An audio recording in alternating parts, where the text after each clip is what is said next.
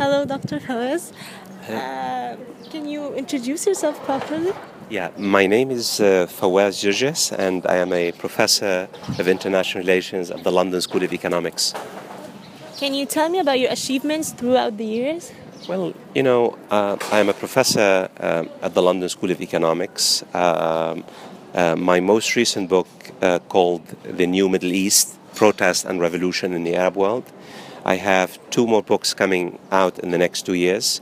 Uh, one is called Contentious Politics in the Middle East, and the other one called uh, The Islamic State A Short History, which will be coming out by Princeton University Press in the summer.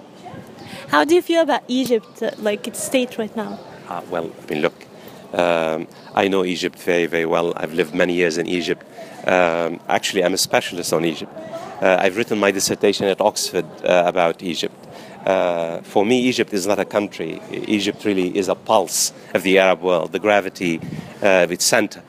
Um, and my hope is that uh, when Egypt stands on its feet, I hope in the next five, ten years, I think Egypt could really play a pivotal role in helping the Arab world basically put its own house in order. For the moment, I think um, for the next five, ten years, my take on it is that Egypt will be much more engaged at home, trying to address and tackle major social, social and economic problems. Um, but if you really want to know the situation in the Arab world, always look at Egypt. I teach my students wherever Egypt goes, the Arab world follows whether in the 1920s or the, whether the 1940s or whether the 1950s or whether the 1970s. So in this particular sense, Egypt really is a kind of a, what I said, the pulse, the gravity, the center of gravity of the Arab world.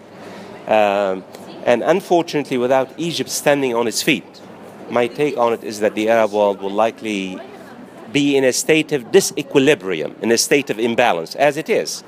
Raging fires in Iraq and Syria, Yemen and Libya, uh, civil wars, creeping sectarianism, tribal regional wars. Uh, because why? Because the center of gravity of the Arab world, Egypt, is very much